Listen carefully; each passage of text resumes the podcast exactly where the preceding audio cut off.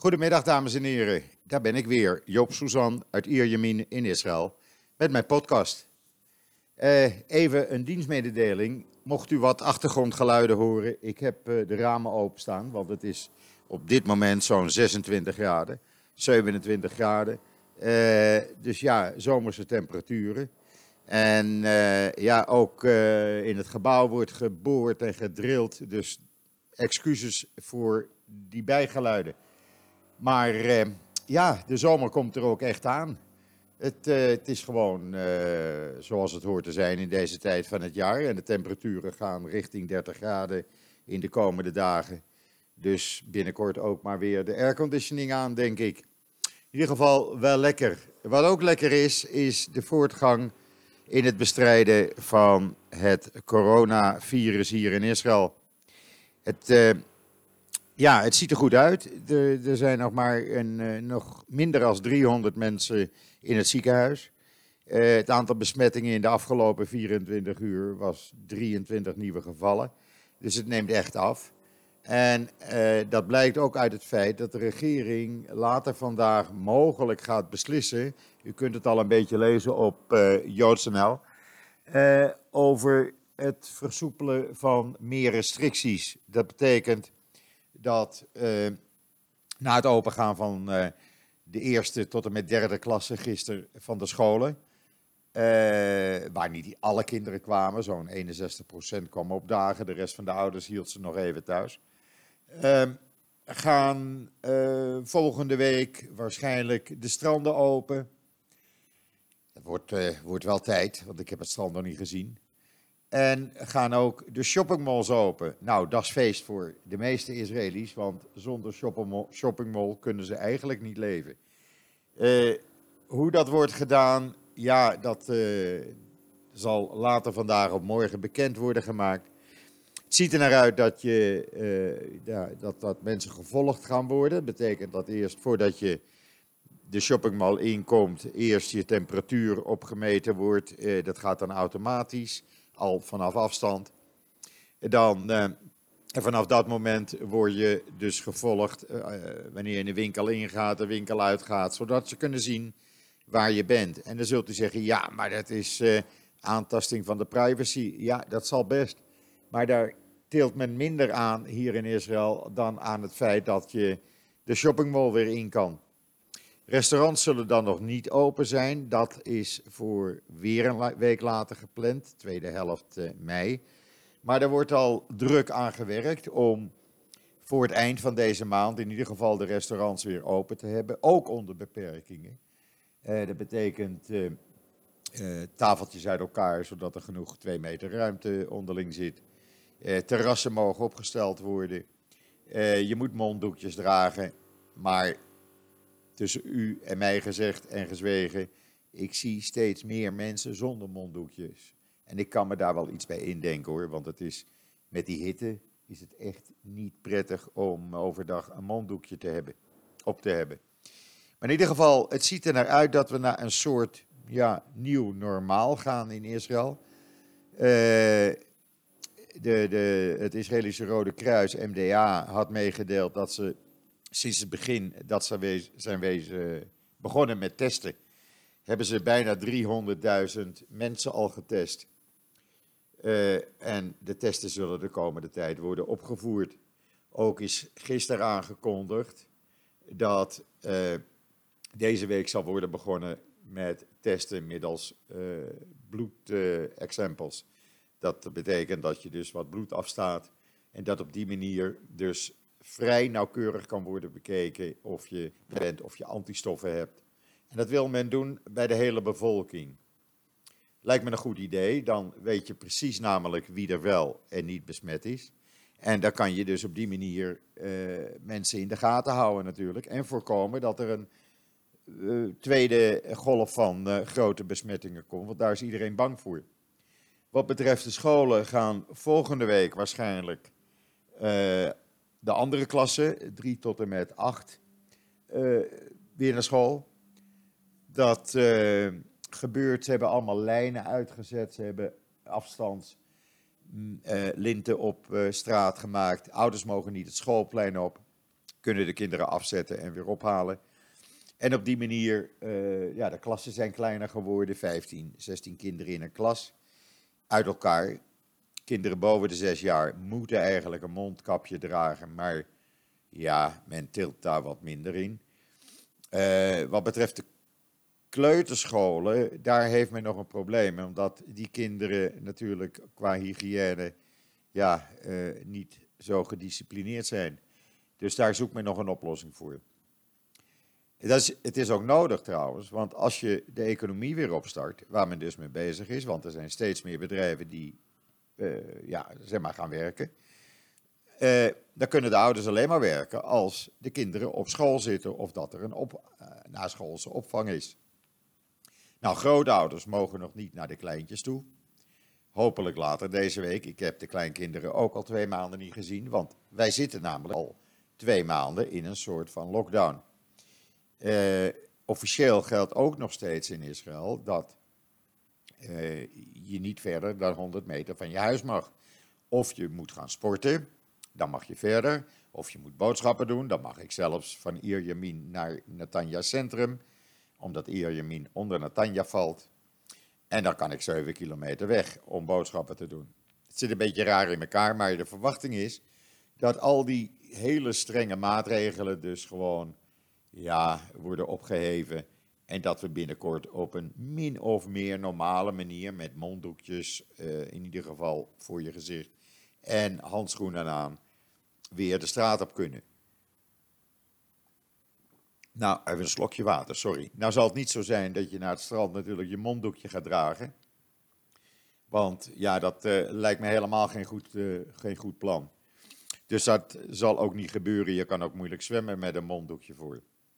In ieder geval zit de verlichting er aan te komen. En ik heb al tegen de kleinkinderen gezegd: jongens, op het moment dat het uh, wordt opgeheven, dan gaan we met z'n allen een grote barbecue in een park maken. Uh, of desnoods bij mij uh, op het balkon. Want dat moet natuurlijk wel gevierd worden dat je als familie na twee maanden, negen weken, weer bij elkaar kan komen. Dus daar verheug ik me enorm op, dat kunt u begrijpen.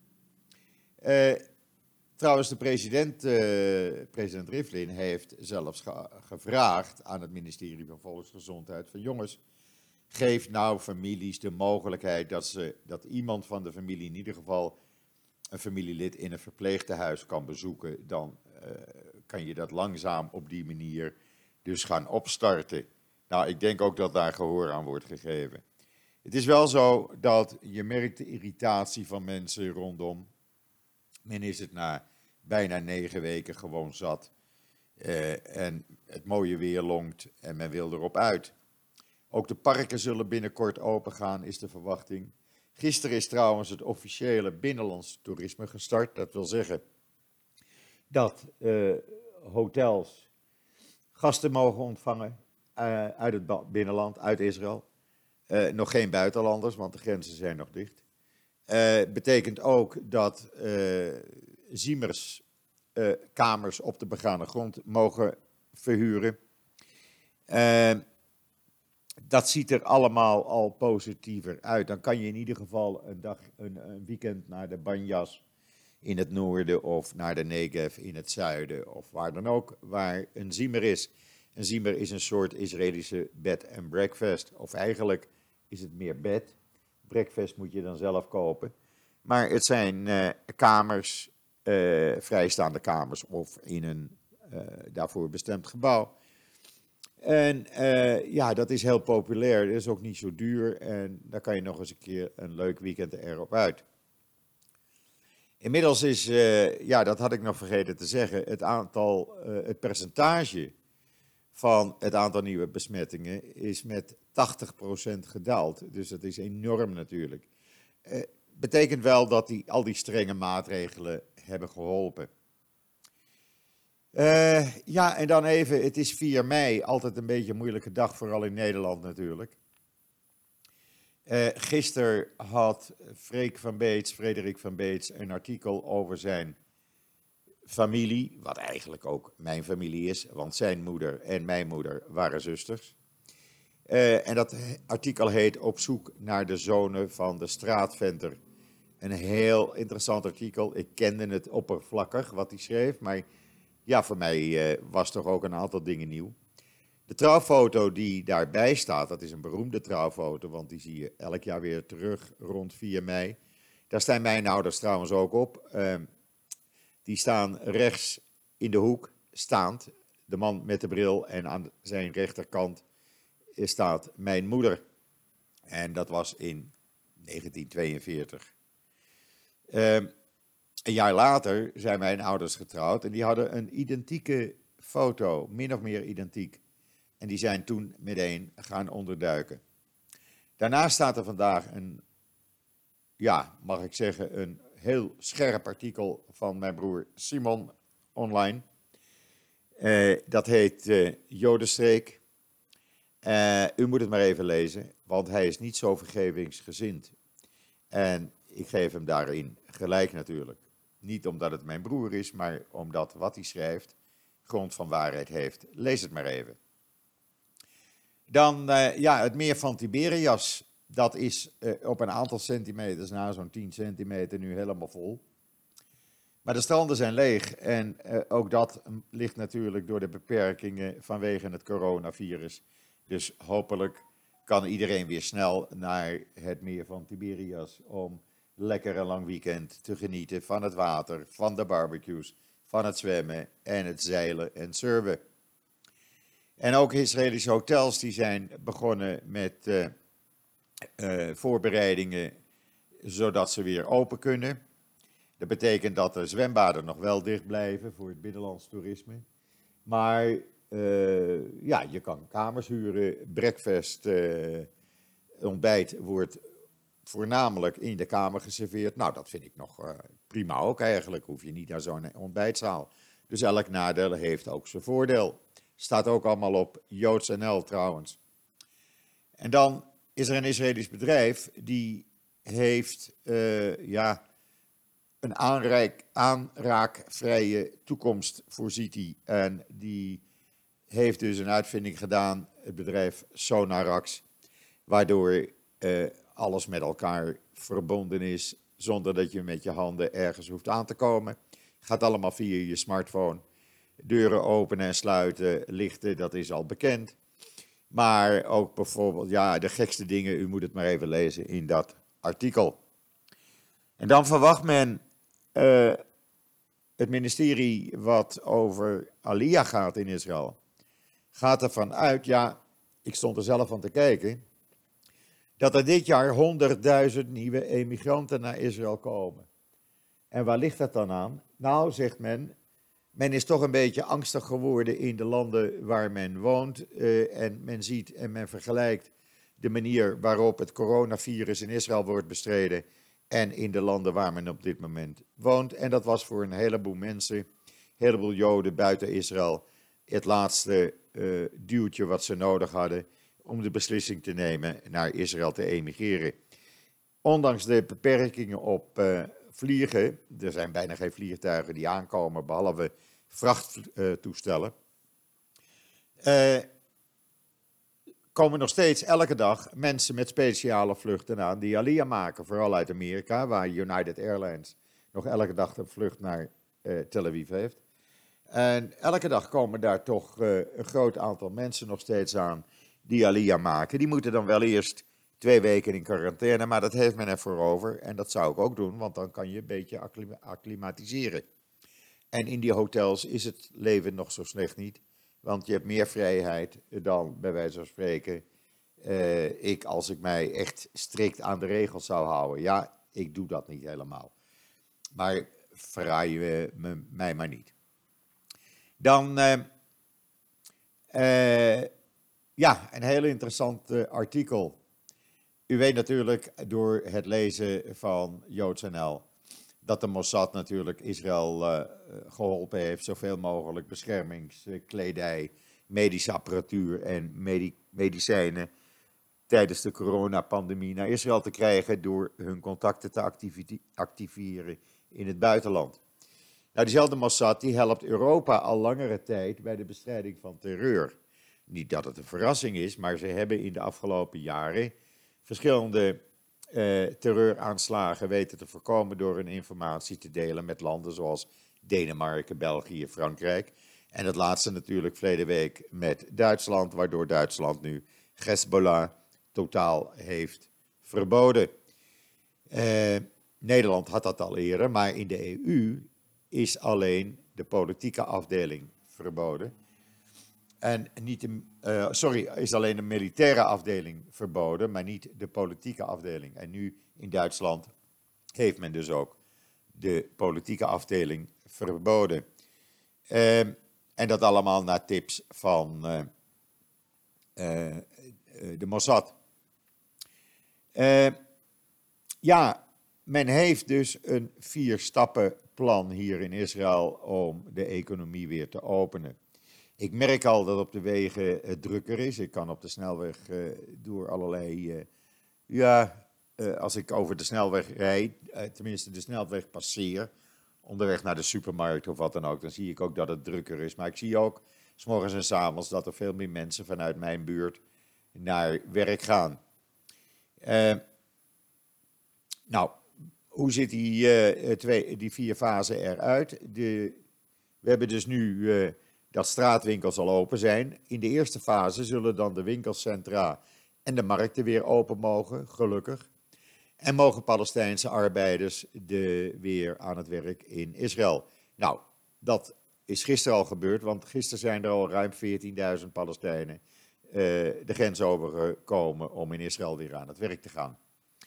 In de tweede fase zijn alle groepslessen toegestaan en worden ook gemeenschapsbuurtcentra heropend. Zwembaden en uh, blijven nog dicht. Natuurgebieden en musea gaan in die tweede fase wel open. In de derde fase, mogelijk eind van deze maand, begin juni, gaan bioscopen, theaters voor toneelstukken, niet nog muziek, fitnesscentra, auditoria, restaurants en bars open. En in de vierde fase, dat is ergens in juni, gaan de nachtclubs, de zwembaden, de waterparken en pretparken open. Het kan zijn dat men dit veel meer gaat versnellen. Nu blijkt dat het aantal besmettingen nog steeds dalende is. En uh, ja, er meer mensen, veel meer mensen herstellen dan dat er uh, nog besmet zijn. de laatste cijfers, even royaal gezegd, er waren bijna 10.000 mensen inmiddels hersteld van de in totaal ruim 16.000 besmettingen die we hebben gehad. Um, dus ja, dat ziet er allemaal goed uit. Het, het, is een beetje chaotisch, want ja, hoe moet je dat nou doen? Moet je alles in ene openen? Kleine zelfstandigen willen meer steun, grote bedrijven willen meer steun. Ja, alles hangt toch af van hoe gaat dat, hoe gaat dat in zijn werk. Uh, in de supermarkt waar ik vanmorgen was, ja, daar wordt je temperatuur gemeten. Ik heb daar ook geen moeite mee, dan weet je tenminste uh, of je wel of geen koorts hebt. En uh, iedereen draagt toch uh, een mondkapje, want anders kom je er ook niet in. En ik zelf en veel anderen met mij doen ook handschoenen aan, want je raakt toch producten aan en zo. En dat wil je toch ja, zo veilig mogelijk doen. Dus ja, dat ziet er allemaal toch wel ja, wat rooskleuriger uit. En nogmaals gezegd hebbende, vergis u niet, negen, bijna negen weken. Het is niet niks natuurlijk.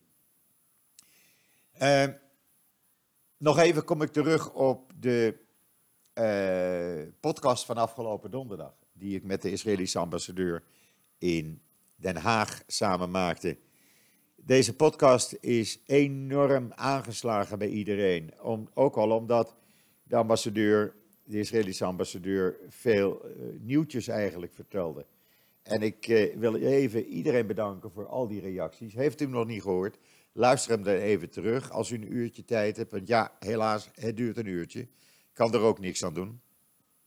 Maar uh, ja, dan, uh, dan hoort u een heleboel nieuwigheden.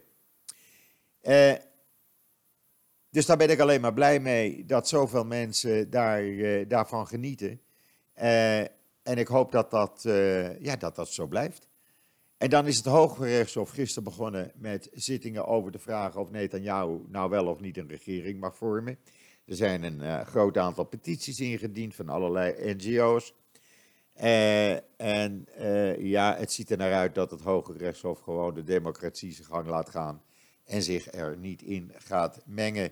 Er zal een uitspraak vandaag of in de komende dagen komen. Dat moet voor donderdag zijn, omdat donderdag de termijn afloopt waarop de Knesset kan bepalen wie een regering mag vormen.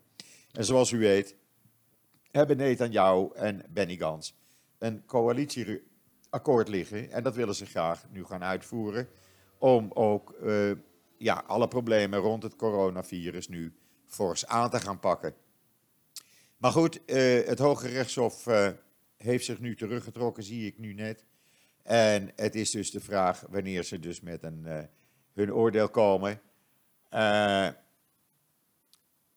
Als je de, de verhalen die uit, de rechts, uit het Hoge Rechtshof komen uh, ziet, dat gaat de hele dag door, dan bijvoorbeeld nu staat er dat een van de rechters van het Hoge Rechtshof zei tegen een van die indieners van de petitie, van die petities, dat die claims, ja, dat is allemaal niet relevant.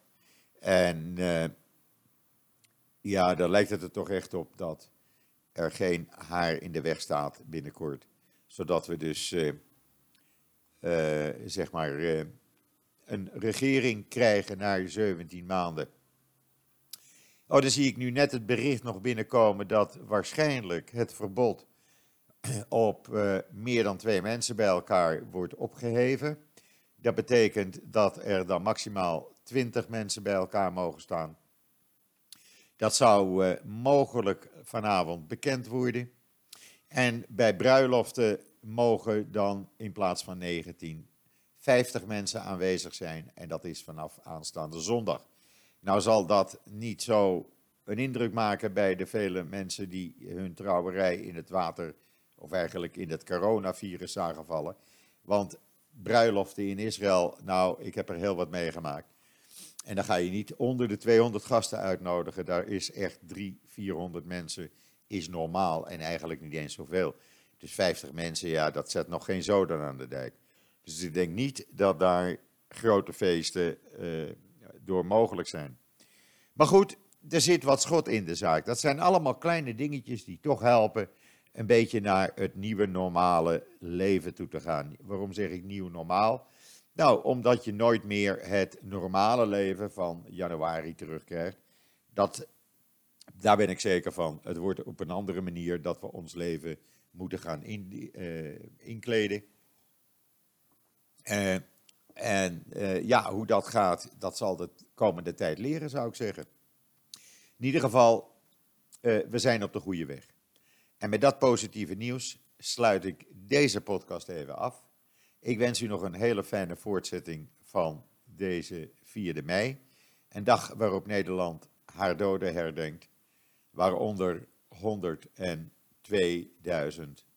Joden die door de nazi's, door de Duitsers, vermoord waren, werden omdat ze Joods waren.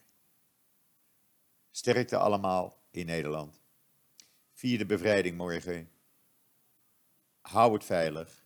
Blijf twee meter uit elkaar en probeer aan monddoekjes te komen, want echt, het werkt. Wat mij betreft hoop ik donderdag weer bij u te zijn. Dus zeg ik tot ziens, tot donderdag.